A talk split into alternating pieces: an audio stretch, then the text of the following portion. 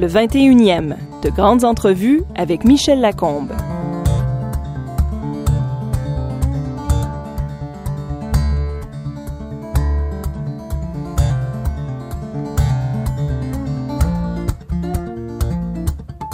Elle est née à Nice, sur la Côte d'Azur, mais pas dans le bling-bling du spectacle.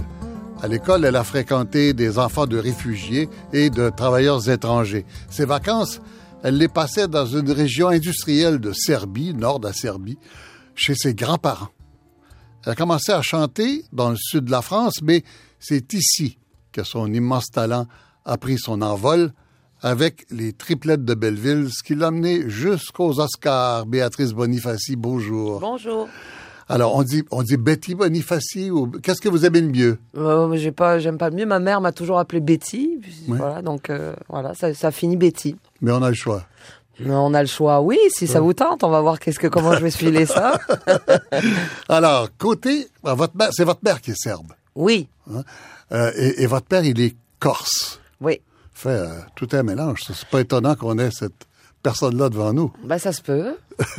C'est stable, ça reste droit. C'est un mélange détonnant, Corse et, Corse et Serbe. C'est des mélanges assez, assez euh, euh, qu'on rencontre assez souvent en Europe, puisque ouais. L'Europe est très petite. Oui. Comment, ça, comment vous le, le, le sentiez quand vous étiez petite? À quel moment vous aviez compris que vous n'étiez pas une Française comme les autres à Nice, que vous aviez des... Euh, Une nourriture le, le jour, plus large. C'est le jour où on m'a posé des questions d'où je viens. C'est là que j'ai commencé à me rendre compte que je venais de quelque part, parce qu'avant ça, je me rendais pas compte de tout ça. Mmh. Dans une région où euh, les mélanges de, de, de gens d'origine italienne et d'origine euh, de l'Europe de l'Est étaient, sont très courantes. Il y a rien mmh. de, d'exceptionnel à ça. Ça arrive souvent. Mmh. Et... Euh, Et donc, de, de, du côté de mon papa, c'est italien-corse, puisque la Corse est pas mal peuplée de, d'Italiens du nord de l'Italie, de la région de Turin et des montagnes, qui ont fui les empires. Donc, ils se sont retrouvés dans les montagnes corses.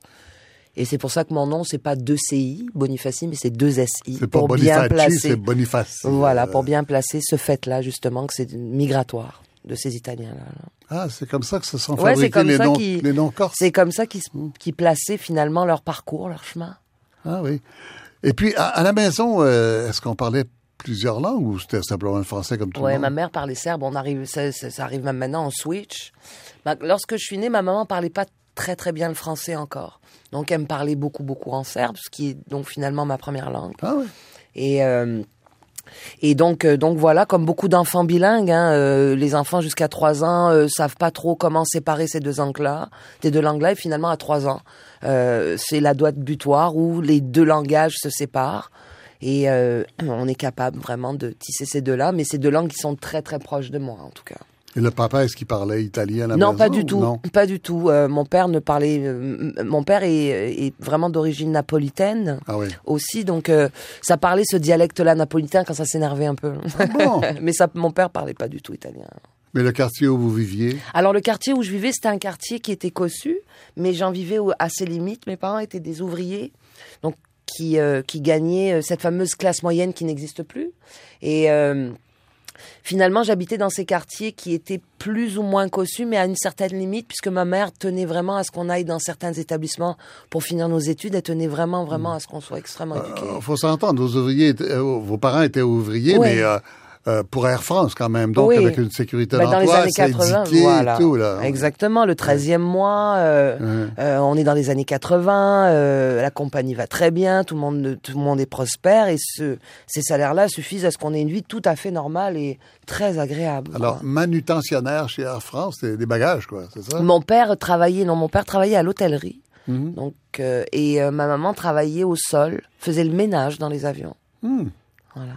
Et ça, ce statut-là, ça donnait droit aussi à des vols gratuits, comme tous ben les ouvriers oui. de l'I R I. Oh, moi, je suis montée pour vingt dollars aller-retour à Paris assez régulièrement. Ah bon? Juste, ben oui, il y avait toutes les possibilités. Du moment qu'on était sous la responsabilité de nos parents, on pouvait profiter de ces avantages-là. Mes parents partaient mmh. en vacances assez régulièrement, nous ramenaient des histoires, des petits bouts du monde. Donc, c'était le fun, quoi. Mmh. Ils nous amenaient pas parce que c'était plus des voyages des années soixante-dix, on, on, c'était pas la mode de s'occuper des enfants. Pardon pour ça, pour les personnes plus, plus âgées que moi. Mais euh, Les aéroports étaient proches dans ma vie. J'attendais mes parents jusqu'à tard le soir dans les salles de repos, dans les aéroports qui finissent de travailler. Euh, euh, je me faisais récupérer par les grands-parents euh, quand mon grand-père, parce que mon grand-père travaillait aussi du côté de mon papa là. Donc voilà. Et, et ma maman a eu l'intelligence de faire ça puisque ma mère était expert comptable quand même. Mmh. Moi, je viens d'une famille et où ils sont. Des ménages. Voilà, du côté de ma maman, c'est tous des ingénieurs et des experts comptables. Bon, super. Moi, je suis la seule petite canard boiteux là-dedans. Se demande encore qu'est-ce que je fais là. Mais bon, euh, ma quoi, mère. C'est quoi ça, même pas de métier. Euh. Voilà. Mais ma mère ne voulait pas refaire ces études-là, donc aller chercher les équivalences ouais. et donc a fait des petits jobs, des petits boulots pour essayer de de se soutenir en France parce qu'elle a eu ses, en... elle nous a eu assez tôt. Mmh. Et, euh, et finalement, tout simplement, euh, euh, pour finir à Air France, mmh. et qui était la meilleure des, des solutions pour elle, parce qu'elle pouvait nous envoyer régulièrement voir sa propre famille en Serbie sans que... En avion, oui. Voilà, en et avion. On allait voir chaque Alors, été. Vous êtes une fille d'aéroport. Moi, un petit peu, oui. J'aime avoir la, la sensation de pouvoir partir n'importe où, je trouve ça génial. Surtout quand ça date de longtemps, de, de l'enfance, en fait, c'est un trait ouais, d'enfance. Oui, oui, les, les, les, les aéroports, les avions sont... Quel âge vous avez pris l'avion seul pour la première fois? Bah alors, on était petits. Je devais avoir trois ans et mon frère avait un an et demi. On avait une, ces fameuses petites cartes dans lesquelles on mettait nos passeports et, nos, et on voyageait. On a voyagé ça comme ça longtemps, longtemps. Longtemps, nos parents avaient confiance. C'était des agents de la compagnie, donc...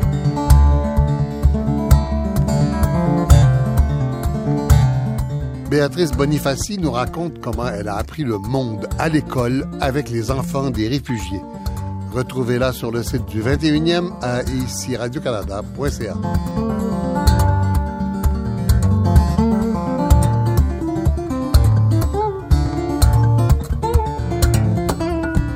Et puis les, les, les camarades de classe, comme ça, vous, avez, vous en parlez beaucoup, vous avez des camarades de classe qui étaient, alors vous dites, dans ces années-là, euh, fin soixante-dix et, et années quatre-vingt, il y a beaucoup de, de réfugiés, il y a beaucoup de travailleurs étrangers à Nice. Et c'est vos camarades de classe. Exactement. Et là, vous apprenez un peu le monde à travers eux. Oui. Hein? Racontez-moi ça un peu. Ben écoutez, moi, j'étais euh, j'étais à la fin du primaire dans les années soixante-dix euh, dans, dans ces écoles-là, donc euh, de Nice, du sud de la France. Et le Moyen-Orient s'est radicalisé. Oui. Donc, toutes les démocraties du Moyen-Orient sont tombées comme des dominos. Mm-hmm. Et donc, je me suis retrouvée dans ma classe avec des gens qui fuyaient ces, euh, donc, ces passages au radicalisme de ces, de, de, de, de ces démocraties. L'Iran, ouais, voilà, ouais. L'Iran, on parle de l'Iran, on parle du Liban. Mm. On parle euh, de l'Irak, mmh. on parle de l'Afghanistan, parce qu'il ne faut pas oublier Kaboul, il y a vingt-cinq ans, c'était comme Montréal. Hein. Regardez des photos, c'était mmh. peur. Hein. Et euh, donc toute l'intelligentsia, le professorat, les, min- les ministres de la culture, de, de tout ce qui était finalement, qui élevait le pays à son état démocratique, euh, a été radié et ont tué ces gens-là. Donc il euh, y a beaucoup de gens qui se sont retrouvés dans mes régions à moi, puisqu'ils avaient des maisons secondaires, là. Puisque ces pays-là avaient des ponts culturels très forts mmh. avec la France. La France était très présente culturellement dans ces pays-là. Mmh. Donc, euh, Alors, les camarades par défaut, de classe que vous aviez, je me retrouve avec des gens qui arrivent, des jeunes gens qui ont euh, dix, onze, douze ans, qui mmh. arrivent dans ces, mes classes... Mmh. qui arrivent de Téhéran, de Pérou, qui parlent un français impeccable, un anglais impeccable, un arabe impeccable. Ils ont nos âges, nous, on est fascinés. Moi, ça prend deux heures que je suis fascinée par ces jeunes-là. Et je veux savoir qui ils sont. Et euh, cette curiosité-là, ben, elle a été placée là. Et beaucoup, beaucoup de ces jeunes gens-là que j'ai rencontrés à ce moment-là sont encore mes amis. Ah oui? Oui.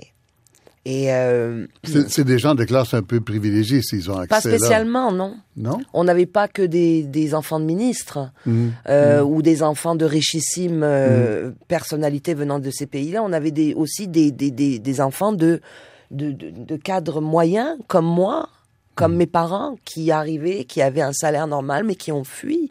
Pour éviter, pour éviter la radicalisation du pays, la société et la femme. Donc surtout. Des travailleurs et mmh. des... Euh... Des réfugiés aussi, oui. De, euh, je ne crois pas, non. On n'avait pas. Euh, j'avais, j'avais beaucoup de gens qui fuyaient. Ouais. Donc ouais, euh, réfugiés au sens. Euh, réfugiés, on le savait pas. Oui. En tout cas, je le savais pas qu'ils, oui. étaient, qu'ils étaient en instance de, d'attendre des papiers pour être réfugiés. Alors vous, vous restez à Nice. Enfin, vous faites toute euh, votre éducation euh, à Nice jusqu'au lycée, à l'université et tout. Euh, à quel moment est-ce que vous vous apprenez les langues, vous, vous avez, vous avez après, après, vous, vous savez six langues, hein, c'est-à-dire vous parlez. Ben j'en ai appris six, mais j'en parle que quatre maintenant, parce qu'il y en a deux qui ont un, qui m'ont un peu échappé parce que je les pratique plus. Euh, Lesquels vous ont échappé? Le japonais. Ah bon? Ouais. Pourquoi le japonais? Mais parce que c'est des effets de circonstance. Euh, il s'est trouvé qu'en France, euh, il y avait un besoin de mettre très tôt ces langues-là dans, dans le cursus scolaire plutôt que prévu. Donc, ils ont fait des essais avec des classes pilotes et il se trouvait que la mienne était une classe pilote. Donc, on s'est retrouvés euh, à, à nous faire demander si on voulait essayer l'arabe, le chinois ou le japonais. Évidemment, on a tous dit japonais. On était dans les années quatre-vingt, c'était le manga, hein, donc on voulait savoir. Ah, voilà. Et, euh, et voilà, et cet amour. J'en ai fait cinq ans. Je... On s'est pris d'amitié pour le monsieur qui nous ont catapulté là, qui... parlait ni français, ni anglais, ni rien du tout. Donc, on a, en deux mois, on parlait avec lui. Hein. C'est, on appelle ça de l'immersion. Ça a marché. Et euh, évidemment, ça m'a donné la piqûre. Mais la piqûre, je l'avais aussi depuis euh, euh, que je rencontrais toutes ces jeunes femmes. Le Moyen-Orient me plaisait beaucoup, l'Afrique aussi. C'est deux, mmh. ces deux pôles qui me plaisent et qui, qui m'attirent énormément. Donc, j'ai, déjà, j'étais curieuse des langues arabes. Donc, ça n'a fait que... Et puis, le fait que ma maman euh, m'a appris une langue très différente du français, oui, le serbe, euh, très oui. jeune, mmh. euh, ça m'a ouvert un déclic, une, mmh. comme une façon euh, de trouver un lien commun à toutes ces langues-là. Mmh. Et d'ailleurs, quand j'ai fait de la linguistique par après, euh, à l'université, c'est, c'est ça que j'ai compris à, à la fin de, de, de cette, ces études-là, qu'il y a un lien avec toutes les langues. Il y a un lien certain. Non, dans la façon de dans, formuler les dans choses. Dans la façon de formuler, dans, dans la façon, dans l'évolution de, la, de, de chacune des langues, dans sa structure, dans ses enracinements, dans sa pensée profonde. Euh, voilà, quand euh, vous, vous vous vous rendez compte que vous pourriez en apprendre douze facilement dans les cinq prochaines années parce que vous avez compris qu'il y a un fil conducteur parce dans tout. Ouais, alors donc le japonais qui est plus très pratiqué, euh, l'autre vous avez dit c'est le, le perse. Le perse, oui. J'ai appris le perse. Farsi, le farsi, oui. oui. Ouais. Et, et puis ça s'est perdu aussi. Là, ouais. vous aviez des amis qui parlaient la langue. Là, j'avais des amis avec qui je parlais régulièrement puisque ma meilleure amie à l'époque quand j'étais en France était iranienne, Roshanak. Mm. Donc euh, je le parlais, j'avais, il y avait, elle avait sa grand-mère, j'étais tout le temps chez eux, toutes les fins de semaine. Donc sa grand-mère, on, on l'aimait beaucoup, on la trouvait rigolote et mmh. on l'aidait à faire à manger. Puis euh, mmh. et donc j'apprenais, j'apprenais, voilà, j'apprenais tout simplement et j'aimais beaucoup ça, ça m'intriguait énormément. Mais vous pouvez encore lire. Je peux encore lire un peu, je peux le parler encore un peu, c'est-à-dire vous mmh. mettez une heure avec un Iranien, je retrouve tous mes verbes d'action, donc je peux continuer mmh. à, tra- à, à mmh. discuter. C'est une langue qui me reste très proche. Avec le, le perse est aussi proche que le serbe pour moi euh, dans ma vie. Ah bon? Ouais, il y a quelque... ben, j'aime cette langue, j'aime cette poésie. Je trouve que ce peuple-là euh, a tellement pendant des siècles porté euh, euh, l'érudition, la sagesse. Euh, me demande comment ça se fait que du jour au lendemain il aurait perdu. Donc ouais. je pense que ce peuple-là est muselé. Et quand il va se démuseler, on va retrouver un, un, un Iran très intéressant, très intéressant. On le voit déjà un peu au cinéma. Oui, je trouve. C'est pour ça que je me permets de dire ça. Ouais. Euh, et puis les quatre qui marchent encore, ben c'est sûr, c'est le français, le serbe. Oui, l'anglais. L'anglais. Et, et l'espagnol. Puis, et l'espagnol, pas l'italien. Non, l'italien, c'est drôle, mais je ne l'ai pas appris. Ah bon? Oui. Pourquoi l'espagnol? J'imagine que toutes mes copines partaient en espagnol, ça dit ouais, quelque chose ouais. comme ça. Il y a toujours une raison. Hein? Oui. Ouais. Euh, à l'université, vous allez en sciences. Vous n'allez pas en musique, vous allez pas, en... vous allez en sciences. C'est quoi ça? C'était un mouvement naturel de l'âme ou c'était une obligation familiale? Ou un dysfonctionnement de ma personnalité. Ah, peut-être. Non, je... j'avais une grande amie à l'époque qui partait, elle, qui, euh... à qui on avait proposé, parce qu'elle était extrêmement douée, de commencer les premières euh, recherches en génétique. Donc on parle de, il y a vingt-cinq ans, la génétique venait d'ouvrir. Ouais. On, c'est à l'époque où on pensait que ça allait tout régler d'ailleurs. Qu'en l'an deux mille dix, là, des médicaments ordinaires, il n'y en aurait plus. Ça serait ouais, tout des, ouais, après des la bug de l'an deux mille, ouais. le, le, la, le, le, c'est ça, la renaissance de deux mille dix. Écoutez, ouais. oui, moi je le sais, pour avoir travaillé là-dedans, je le sais, puis j'ai encore des amis qui sont dedans. Les discours sont vastes. Je sais qu'on peut faire des grandes choses, mm-hmm. même à l'heure actuelle, en stimulant les cellules souches. On a fait des choses incroyables, mais on peut, on n'en parle pas. Mmh, mmh. Donc, euh, il y avait, il y a vingt-cinq ans, énormément d'espoir euh, autour de ça. Et moi, c'est quelque chose qui me faisait palpiter. Euh, je savais que j'avais un potentiel peut-être de prononcer puis d'aller vraiment, vraiment travailler euh, mes maths, mes sciences, alors que je venais d'un baccalauréat à l'école littéraire. D'ailleurs, la fille euh, à la faculté de médecine m'a demandé si je m'étais pas trompée de femme. Ouais. Et j'ai répondu non. Mais alors je suis un... restée, je suis restée deux ans et demi. En biologie. J'ai pas, j'ai, voilà, en biochimie. En biochimie. J'ai pas terminé. Oh là là. J'ai pas terminé. Mais mon prof de maths m'adorait. Parce qu'il venait, et parce que, à cette époque-là, je chantais déjà dans les clubs.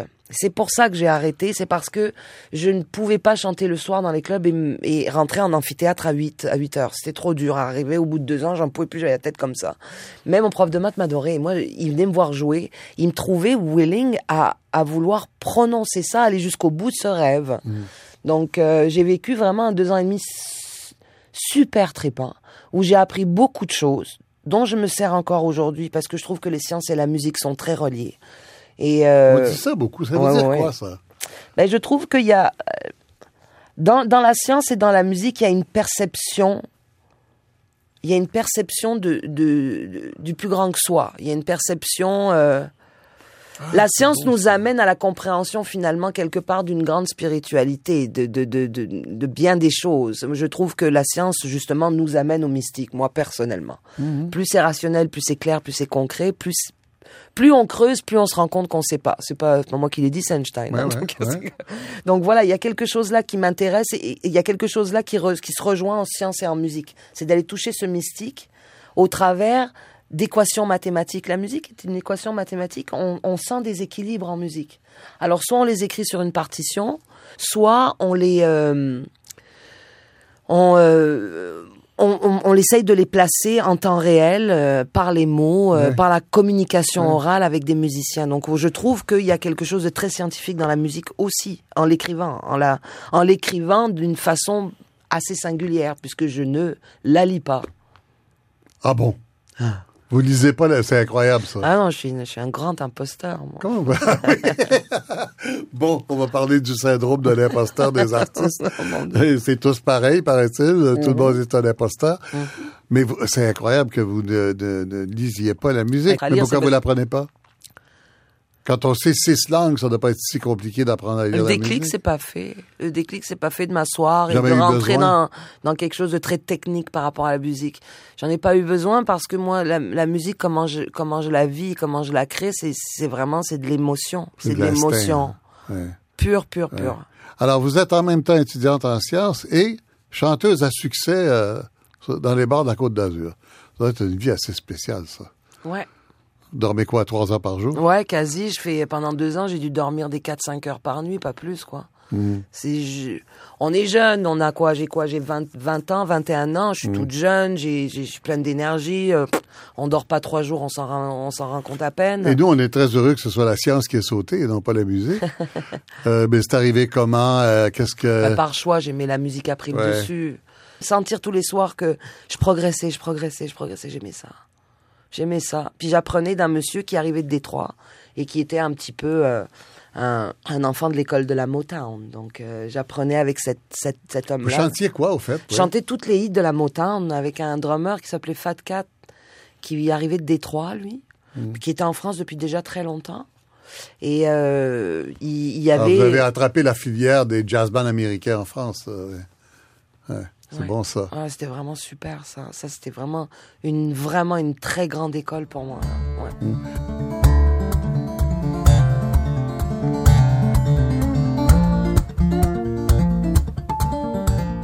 Après avoir chanté le jazz de Détroit en France, Betty Bonifassi se retrouve à Montréal, complètement par hasard. Ici, Radio-Canada, première.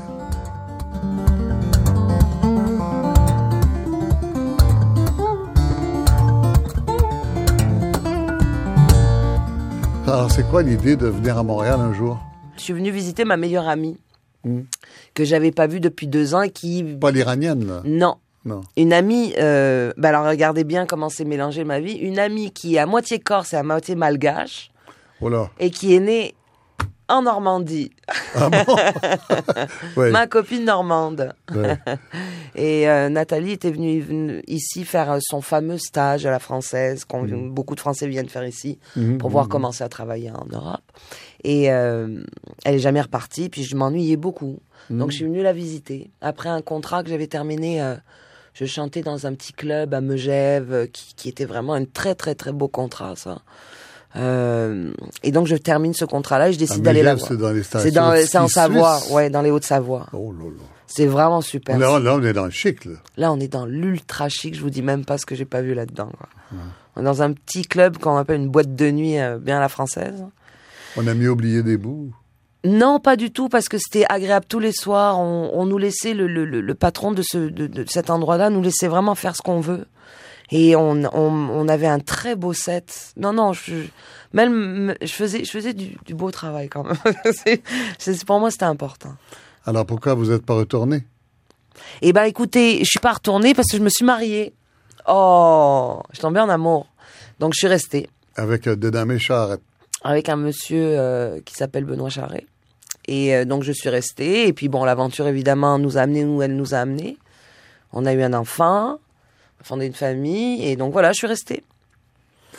Vous êtes restée. Euh, l'aventure, euh, l'aventure est assez euh, énorme. C'est les triplettes de Belleville. Oui, hein? Le Alors, gros morceau. Comment ça arrive? Euh, c'est, c'est Benoît Charest qui euh, est choisi pour faire la musique. Euh... Bah, c'est Benoît Charest qui descend au studio où il y a Sylvain Chomet, donc oui, le réalisateur, le réalisateur des, triplettes. des triplettes de Belleville. Et euh, fait écouter son démo, et Sylvain euh, tombe en amour avec euh, une chanson. Qui va être le thème des triplettes, qui était déjà là, qui au départ avait été un, une chanson de thème pour un documentaire sur des talons aiguilles. Ah bon? C'est ça, le fameux... Euh... Ça voyage...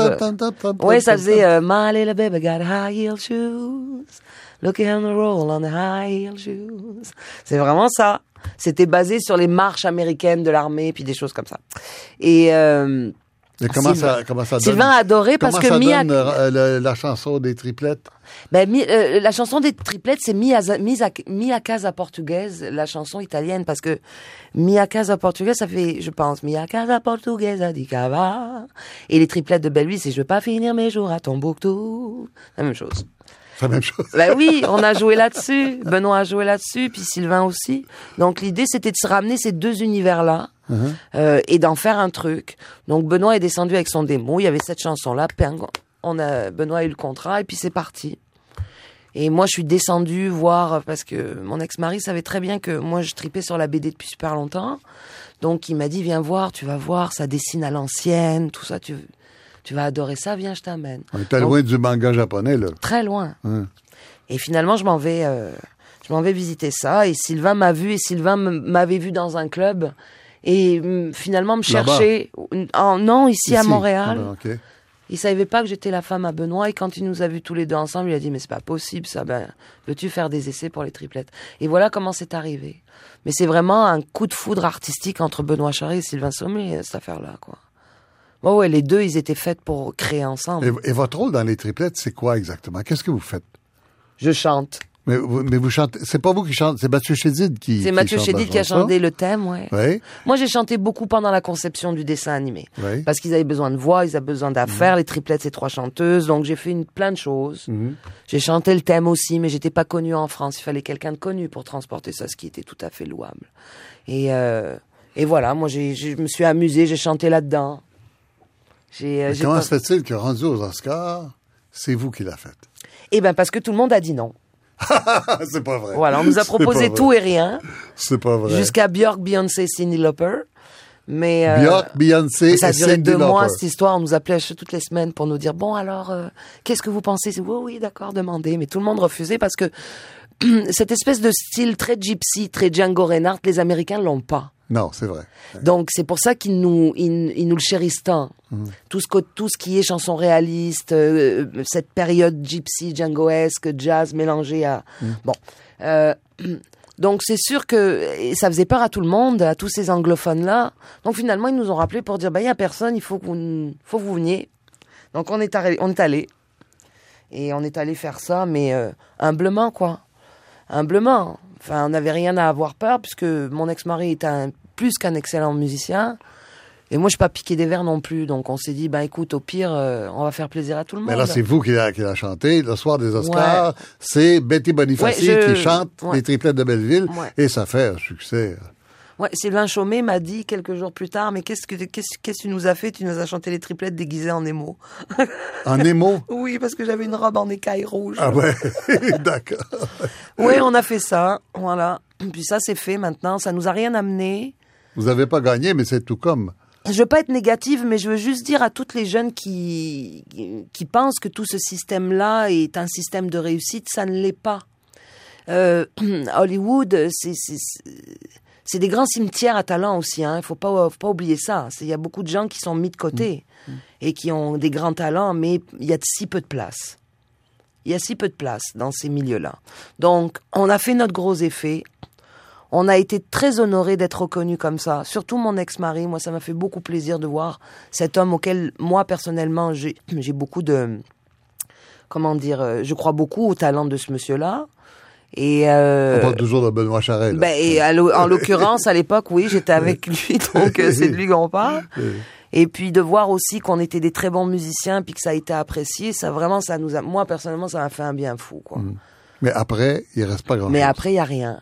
Et c'est pour ça qu'il faut garder sa, la tête froide. On a eu l'intelligence le lendemain mais, des Oscars oh. de partir avec la fille de Benoît, avec ouais. Jeanne. On est parti dans le désert pendant une semaine et demie. On est allé faire des vacances comme si on était des touristes qui venaient d'arriver en Californie. Voilà. On a vite repris notre vie normale parce qu'on savait qu'il se passerait rien. Moi, en tout cas, je savais qu'il se passerait D'où rien pour moi. D'où venait cette sagesse-là? Parce qu'on on s'imagine qu'après, les contrats vont rentrer ça à l'appel. Ça s'explique pas, que... la sagesse, monsieur. Hein. Ça s'explique pas. Ça s'explique pas, Parce mais... qu'on s'imagine que euh, après un truc comme ça, les contrats rentrent à l'appel, non? Mais non, c'est ça. C'est l'effet un peu euh, gros prix. Je suis sûre que Marie-Josée Croze, elle pourrait vous le dire qu'après la, sa palme d'or, elle n'a pas bossé pendant deux ans. Et c'est sûr que c'est, c'est vrai. Jean Dujardin, pareil. Il n'a pas travaillé pendant deux ans après son Oscar. Tout le monde, Benoît, Benoît, mon ex-mari n'a pas eu de, on n'a pas eu de travail pendant deux ans après les Oscars. Tout le monde croyait qu'il était arrivé quelque part, ce qui est faux, ce mmh. qui est totalement faux. Et mmh. c'est Jean-Paul vie, Sartre euh... qui disait ça dans Les Mots. Il disait la pire des choses qui peut arriver à un être humain, c'est d'avoir du talent, parce qu'on le sort de la condition humaine dans laquelle il est heureux, et on le met sur un piédestal et on l'isole. Et là, il devient malheureux. Donc c'est ça qui se passe, c'est que l'effet, l'effet, le grand effet, l'effet euh, médiatique extrêmement euh, percutant a des, a des gros effets néfastes sur nous. Moi personnellement, si euh, je veux dire, je sais que les gens, les gens me l'ont souvent dit qu'ils étaient outrés de ça. Moi, il s'est rien passé pour moi après tout ça. Donc Dieu merci que je crois moi en la musique que je crée, parce que sinon je pourrais euh, m'évaporer sur des choses comme ça, c'est-à-dire abandonner, par exemple. Est-ce, ouais. Est-ce que ça veut dire que ça valait pas la peine d'aller aux Oscars? Non, c'est pas vrai. Non? Non, parce qu'on a tellement mis en joie ce Montréal et le Québec au complet que ça valait le coup juste pour ça. Et vous aviez un bijou d'un, d'un million et demi, quelque chose comme ça. Pour la seule fois de votre vie? C'est, pour la dernière, première et dernière, on va le dire. J'avais un virgule deux million de dollars de diamants sur moi. Mon Dieu, quelle histoire. Un jour, peut-être, je vais écrire un petit, un petit livre drôle là-dessus. Pour la simple et bonne raison que les gens veulent qu'on voit leurs affaires aux Oscars. C'est mmh. un virgule trois milliard de personnes mmh. qui regardent mmh. ça, donc c'est très mmh. important. Et ils se font, euh, ils sont très gentils avec vous pour que vous le fassiez, quoi.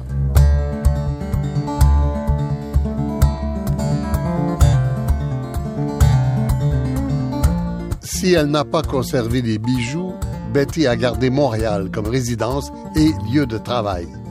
Vous la retrouverez sur le site du vingt et unième à ici radio canada point c a.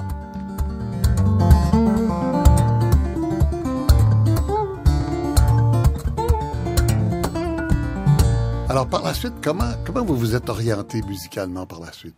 Parce que là, c'est décidé, vous allez, vous allez faire de la chanson, vous, c'est votre métier, euh, vous vous êtes installé là. Eh bien là, la vie fait bien les choses. Parce que je, D J Champion, donc Maxime Morin, avec son projet Chill'em All, rentre dans ma vie, pile poil à ce moment-là. Avec son projet comment? Avec son projet Chill'em All, le premier album de, de D J Champion que j'ai fait. Donc, Chill'em All, oui. Chill'em All, qui mmh. est celui qui a vraiment très bien marché. Mmh. Et euh, Max rentre dans ma vie, me demande de venir au studio avec mes textes, pour venir chanter sur des tracks à lui, parce qu'il y a des idées, puis il aimerait bien ça qu'on fasse quelque chose. Mmh, mmh. Donc voilà. Et après ça, ben, on connaît tous l'histoire de cet album-là, qui nous a amené, euh, quelques années de bonheur avec les beaux rendez-vous avec les gens. Mmh, mmh. Et à la suite de ça, bon, voilà. Donc, et à la suite de ça, Beast arrive. Beast. Beast, c'est mon projet avec Jean-Philippe Goncalves. Ouais. Voilà. Qui, euh, qui a duré cinq ans et, euh, et pour lequel j'ai passé aussi beaucoup, beaucoup d'années euh, très agréables. Ça, c'est plus quel, quel genre? C'est plus rock électro. Mm-hmm. Cet album très noir, très... Euh, mm. ouais. À travers tout ça, je ne sais pas, on ne respecte peut-être pas la chronologie, là, mais à un moment donné, il y a euh, le théâtre, je pense que c'est le théâtre de Denis Pelletier, qui vous mm. demande de faire une recherche, qui vous traite en, en musicologue, qui vous demande de oui, faire une clair. recherche pour euh, des souris et des hommes de Steinbeck mm-hmm. qui, vont, qui vont monter. Et là, ça vous amène quelque part. Mais vraiment, racontez-nous un peu. Ben là, ça m'amène à la découverte de, de ces fameux chants d'esclaves qui ont un petit peu chamboulé ma vie, quoi. Euh, on me demande de faire ça dans le, dans le cadre donc, de cette pièce qui est montée par Pierre Collin, qui s'appelle des, un classique des souris des hommes de Steinbeck. Mmh. Et on me demande de trouver des chants de travail des années trente. Donc à cette époque-là, mmh. c'était encore monnaie courante qu'on entende ces chants-là, officiers, sur, dans les lieux de travail tous les jours. Et... Euh, donc, je m'affaire à en chercher, évidemment. Je m'en vais dans des bibliothèques auditives, des médiathèques, tout ça pour trouver. Et je trouve. Donc, j'ai beaucoup de possibilités de recherche et j'en trouve quelques-unes. Et paf, je trouve un enregistrement de M. Lomax qui est daté de mille neuf cent trente, mais sur des chants d'esclaves qui seraient peut-être plus vieux que ça. C'est comme ça qu'est stipulé le petit descriptif. Et finalement, beaucoup plus vieux. Qui est en rapport avec cet enregistrement que j'écoute. Mmh. Et j'entends... Rosie, mmh. qui est un des plus vieux, un des plus connus chants d'esclaves. Début dix-neuvième, probablement. On parle, écoutez, euh, ces chants-là, tels que M. Lomax les, a pu encore les choper, euh, ils ont été, comment dire, ils ont existé sous ces formes-là, dans ces, euh, on parle de dix-huit cent cinquante. Mmh. Pourquoi je suis évasive comme ça? Parce qu'il n'y a rien d'écrit de précis là-dessus. Mmh. C'est parce que monsieur, la famille Lomax a eu l'intelligence de whoop, vite attraper ça avant que cette tribalité bascule mmh. vers le monde de l'industrialisation. Oh, y a, ils ont vite archivé ça avant qu'ils disparaissent. Et mmh. moi, là, maintenant, mmh. je sais ô combien c'est important de les entendre, ces chants-là. Mais, parce qu'on mais, entend plein de choses là-dedans. Finalement, oui. vous, vous, vous ramenez ça euh, et on s'en sert pour euh, des souris et des hommes, j'espère. Alors, on se sert pas de cela, parce qu'ils ne font pas partie de la période. On se sert d'autres mmh. qui sont plus orchestrés, plus joués, où il y a plus d'instruments, puisque mes chants d'esclaves n'ont pas d'instruments. Il mmh. n'y a que des voix. Ouais. Et, euh, et donc, on les entend. Donc, j'en choisis quelques-uns, mais je garde ça de côté en disant « Ouh, je pense que je viens de trouver quelque chose je qui m'électrise. » Voilà. Mmh. Et je parle de ça il y a dix-huit ans. On est en euh, l'hiver quatre-vingt-dix-huit. Oh, ça dort longtemps avant qu'on y revienne, parce que votre premier disque ça dort des années. C'est deux mille quatorze. Ouais. Alors, donc, on reprend ça. La famille Lomax, dont vous trouvez, euh, en fait, qui ont fait le travail que vous trouvez, euh, ces chants d'esclaves du, du dix-neuvième, donc, euh, c'est une, une famille qui a travaillé beaucoup. C'est, des, c'est le père et le fils, essentiellement. Et le grand-père. Et les le trois, grand-père. Les trois patriarches. Qui sont, en fait, des scientifiques, des, des sciences humaines, qui, euh, des musicologues, des ethnologues, et qui euh, font, font une collection de chants d'esclaves qu'ils peuvent trouver chez les, les vieux dans les prisons, dans les campagnes et, et même dans les, dans les Caraïbes. Euh, ils font plusieurs voyages. Oh, tout à fait. Et ils ramassent combien? Euh, des, quelques oh. centaines de chants d'esclaves qui sont en train de se perdre. Les seuls endroits où on les entend, c'est dans les prisons. Les mmh. prisonniers qui travaillent à l'intérieur des prisons et à l'extérieur des prisons aussi. Mmh. De toute façon, M. Lomax avait déjà le travail de son père et de son grand-père, qui avait commencé déjà dans les, dans, mmh. à l'époque où ces gens-là étaient encore des esclaves, mmh. attitrés, à répertorier avec soit ces fameux vinyles ces, euh, qui étaient en cire et qui gravaient directement. Les disques de cire, les premiers. Mais les Lomax, là, le, le, père, le père, le fils et le grand-père...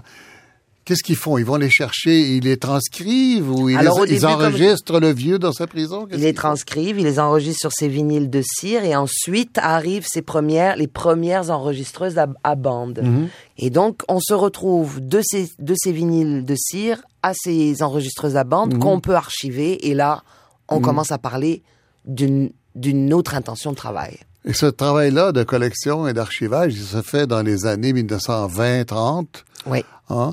Euh, je pense que c'est... Jusque euh, dans les années soixante, début des années soixante. Contrat de la Bibliothèque du Congrès euh, de Washington. Exactement. Et vous, vous, vous retrouvez tout ça au Smithsonian Institute à Boston. Oui. Je partais faire des papiers à New York. Je me suis arrêtée là. Et là, j'ai écouté plein de choses. Donc, j'ai pris beaucoup de références. Euh, parce qu'il fallait commander pour acheter des disques. On pouvait juste les avoir là. C'était mmh. des disques d'archives. Donc, c'était pas des disques qui étaient vendus dans le commerce. C'était sous forme de quoi? De C D? C'était un des C D, oui. Hein? Vous, physiquement. Mmh. Soit vous les receviez à la maison, soit vous les preniez de là. Mmh.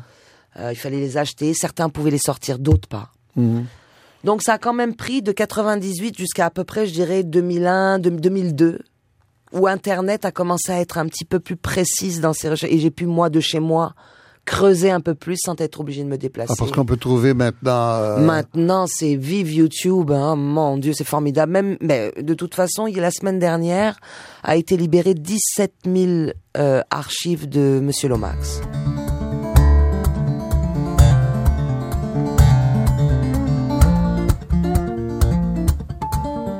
Cette découverte des chants d'esclaves a chamboulé la vie de Betty Bonifassi, que vous pourrez voir et réentendre sur le site du vingt et unième à ici radio canada point c a.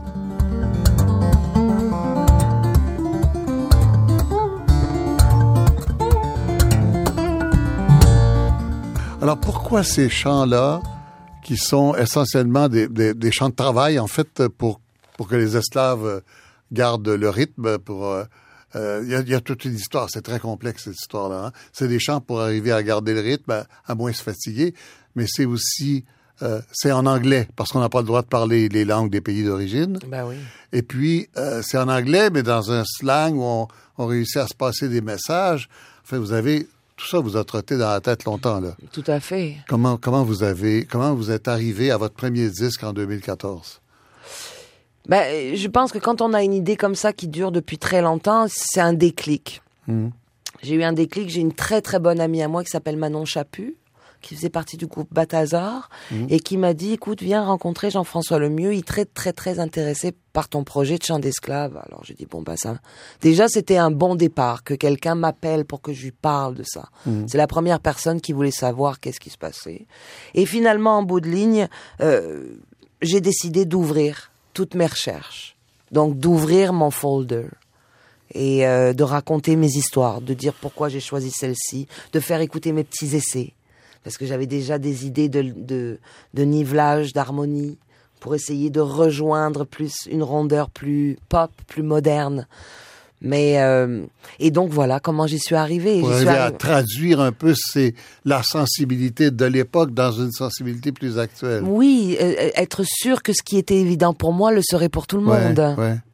Ça c'est le travail de traduction de la musicienne. Voilà, ben là c'est la linguiste, euh, ouais, ouais, traductrice frustrée un peu qui euh, qui, qui revient. Comment à... la traductrice frustrée? Ben, j'aurais adoré ça, moi, être euh, traducteur simultané à l'ONU, c'est ça que je voulais faire. Ben, voyons. J'aurais adoré. Vous ça. Vous auriez été dans un bureau poussiéreux avec les les écouteurs sur les, les oreilles à parler ans, tout le temps, en entendant parler ouais. des fous, oui peut-être. À traduire des choses pas très intéressantes. Ouais, c'est ça. Vous êtes beaucoup mieux à traduire en musique, traduire de la musique en musique.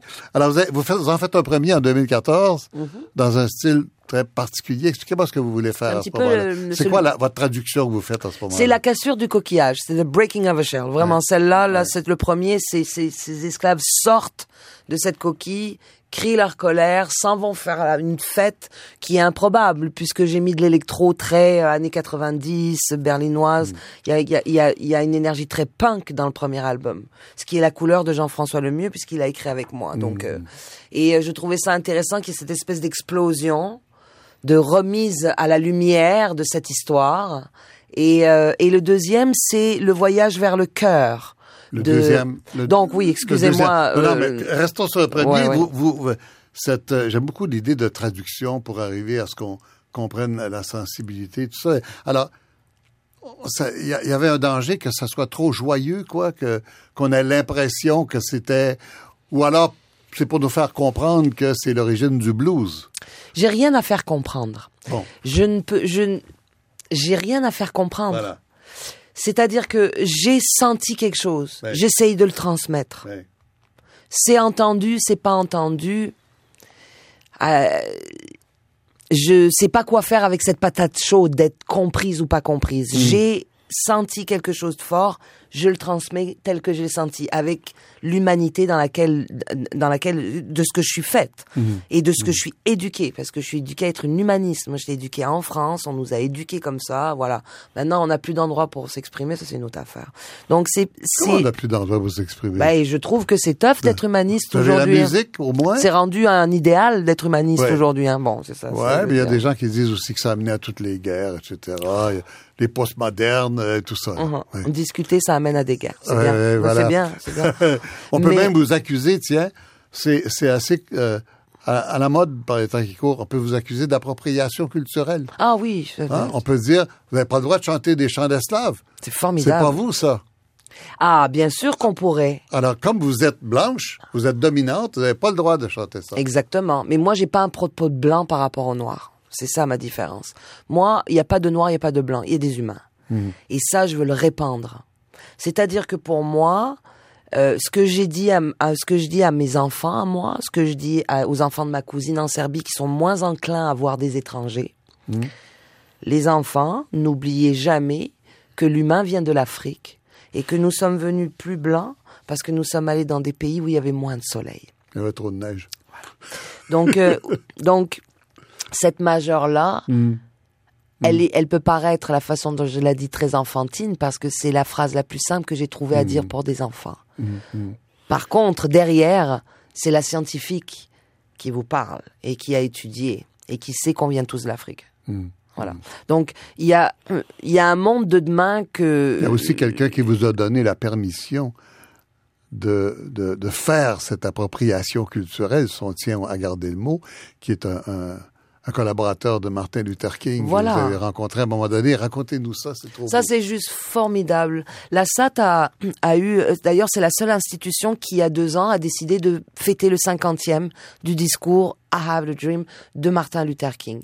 Donc, j'ai eu la chance... Quelle madame, institution? C'est la, la, la S A T. La Société des Arts Technologiques, voilà. ici. Ça. Donc, Monique... À Montréal. A... Exactement. Ouais. Et d'ailleurs, Monique est souvent... Euh, Monique Savoie. Monique Savoie oui. est très, très souvent euh, initiatrice de, de projets très intéressants oui. comme oui. celui-ci. Un, un, on va le dire et on va Elle le redire. Elle est passée à cette émission, d'ailleurs. Eh bien, merci Monique pour la énième fois. Et euh, donc, elle m'a demandé gentiment, ayant euh, eu vent oui. justement de mon travail, de participer à cette soirée, de monter la direction artistique de cette soirée. Donc j'ai passé deux jours mmh. avec ce prêtre baptiste mmh. qui s'est trouvé être le relationniste de presse de Martin Luther King à l'époque même de ce discours. Donc mmh. il me raconte l'avoir corrigé, mmh. Mmh. avoir fait des corrections, mmh. avant mmh. bien même qu'il était dit, vous vous rendez compte, j'ai cette personne-là ouais, à côté ouais, de ouais, moi. Ouais, ouais. Et cette personne-là est tellement accessible, tellement gentille avec moi, tellement surpris de mon savoir sur cette époque, sur cette histoire... Mmh, mmh. que, à un moment donné, au bout de la fin de ces deux jours, avant de le quitter, euh, je me suis permis de lui demander, car il me restait un doute, mmh. euh, jusqu'où j'avais cette légitimité-là, oui. de transporter, même si mon intention n'était que de la beauté, et de remettre à niveau la dignité et l'intelligence de ces gens-là. Vous aviez quand même la question en tête. Hein? Bien sûr, parce que mmh. je suis quelqu'un de, qui est très à cheval sur le respect. Mmh. Donc, euh, donc, évidemment... Euh, et qu'est-ce qu'il vous a dit? La plus belle chose que j'aurais jamais cru, j'aurais jamais imaginé qu'il me répondrait ça. Il s'est retourné vers moi, il m'a pris mes mains, il m'a souri, il m'a dit « Madame, pour moi, pour nous, c'est un honneur que vous fassiez ça parce que vous ramenez l'histoire à la bonne place. Mais sachez une chose, c'est que nous plus jamais nous chanterons ces chants-là et plus jamais nous remettons, nous remettrons ces habits-là. » Donc, il m'a dit « Si vous ne le faites pas, ça partira dans l'oubli, donc merci. » Et, ce, et j'ai compris. Ouais, c'est toute une réponse. Hein? Mais c'est une, c'est c'est une réponse une très réponse. intéressante parce qu'elle vous dit que ouais. cette illégitimité que vous mettez dans le corps, elle est mmh. mal placée mmh. parce qu'elle elle nous enlève un message. Mmh. Mmh. Voilà. Vous aimez beaucoup euh, travailler avec les musiciens. Vous, Énormément. Vous aimez beaucoup la musique, c'est pour ça que j'ai dit... Je, je dis plutôt musicienne que chanteuse. Merci pour cas. ça, mon Dieu. Euh, le, vous refaites un autre disque avec ces chansons-là. Oui. Euh, qui est sorti euh, en, en mars deux mille quinze, en deux mille seize, avec Jesse McCormack cette voilà. fois, qui est un, un guitariste. Mais là, vous faites, là, c'est une aventure assez spéciale. Là, vous actualisez euh, euh, cette musique-là euh, en, en, en prenant les, les vieux chants, puis en mettant ça avec une musique hyper contemporaine. il y a des bouts, on, on entend presque la Société de musique contemporaine. Là. Ah oui, vous trouvez, c'est intéressant. C'est, in... ben, c'est intéressant, vous me dites ça. C'est, c'est, c'est, j'imagine que l'intention est celle-là, c'est de nous... Après nous avoir rassuré peut-être un peu avec le premier, de nous de nous réveiller un peu avec le deuxième. Et je suis ravie de voir que ça vous a secoué. Moi, j'aime ouais. ça. Euh, de, de faire deux albums sur le même sujet, c'est montrer à quel point c'est c'est riche, c'est profond le travail de ces mmh. ethnomusicologues-là. Je, je, sur le deuxième album, j'ai sorti deux albums, hein, en deux mille quatorze et en deux mille seize. Je me j'ai pris des chansons similaires qui étaient sur le premier, sur le deuxième, mmh. pour montrer quelque chose. Euh, c'est sûr que je l'explique pas. Mais c'est ça qui est ça. M. Lomax a répertorié, par exemple, sur une chanson, admettons, si on prend cette chanson qui s'appelle Grizzly Bear, qui, sont, qui est sur mes deux albums, mmh. moi, dans mes archivages, j'ai neuf versions différentes de cette même chanson. Mmh. Mmh. Avec neuf rythmiques, neuf mélodies et neuf histoires différentes. Alors vous n'avez pas le choix, il faut en faire une dixième. Comment je fais pour choisir? Ben, c'est ça. Donc je reste frustrée? Ben non, je reste pas frustrée. Je suis plus frustrée dans ma vie, c'est fini. Mmh. Donc j'ai décidé, et comme j'ai beaucoup d'images, j'ai beaucoup de ramifications dans ce projet-là, parce que c'est un arbre à multibranches, c'est, le, c'est l'arbre de l'humanité, hein. Mmh. J'ai, c'est ça que j'ai pris, hein. Donc ça, s'arrêter à un album, c'est juste pas possible pour moi. Donc j'ai, dans ma tête, j'ai une bande dessinée qui s'appelle Les Passagers du Vent de Bourgeon, qui est sortie en quatre-vingt-dix-sept en mmh. France, peut-être même plutôt quatre-vingt-quinze si je ne m'abuse, et qui parle de cette jeune femme très moderne qui s'en va en Nouvelle-France, f- qui fuit finalement les guerres européennes et euh, qui raconte l'histoire de la traite négrière euh, au travers de cette bande dessinée-là. Donc c'est mon, cet album Lomax est une des scènes de cette bande dessinée. Mmh. C'est cette messe interdite, ce moment de liberté que ces esclaves vont aller chercher avec toutes les risques que ça prend, quoi. Ça va donner un spectacle, ça, forcément. Ben, ça, ça, c'est déjà un spectacle. Il existe déjà. Oui, mais vous ne pensez je... pas... Je me suis laissé dire que vous pensiez même vous rendre aux États-Unis euh, avec un grand spectacle, avec un grand metteur en scène. Écoutez, aux États-Unis, il ne faut pas rêver. Ça, c'est quand, la, quand les rumeurs courent trop vite. Hein. Oui. Non, pour l'instant, oui, il y a un grand metteur en scène et on parle de Robert Lepage, qui, ah, oui. est, un, qui est très intéressé à venir jouer dans mon monde. Et moi, j'en suis ravie. Donc, euh, ça, c'est pour l'année prochaine. Et, euh, et puis, euh, pour là, le on reste... est en, là, on est en avril deux mille seize, au moment où on se parle. Ben, on va parler de février euh... deux mille dix-sept. Donc, dans euh... pas si longtemps que ça, on va commencer à travailler dessus. Et euh, on espère que février deux mille dix-huit, on sera en mesure de présenter ça ici à Pourquoi Montréal. Avec Robert Lepage? Ben, c'est Robert qui est... Euh, on s'est trouvé... Euh, je suis trouvée à aller chanter pour lui, pour l'honorer, pour la fondation Glenn Gould, où il a été honoré. Mmh.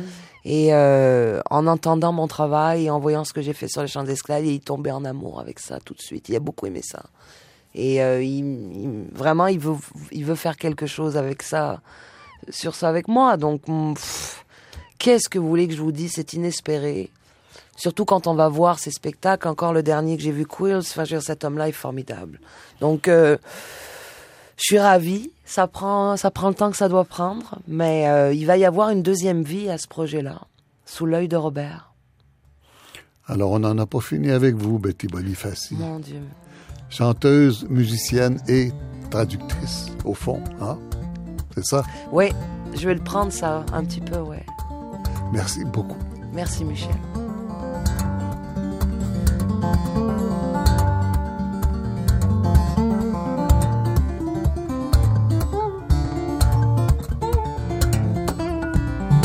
Voilà Betty Bonifassi au vingt et unième, à la technique Maurice Côté, à la recherche Sylvie Meloche, le réalisateur est Jacqueline Castonguay, ici Michel Lacombe. À bientôt.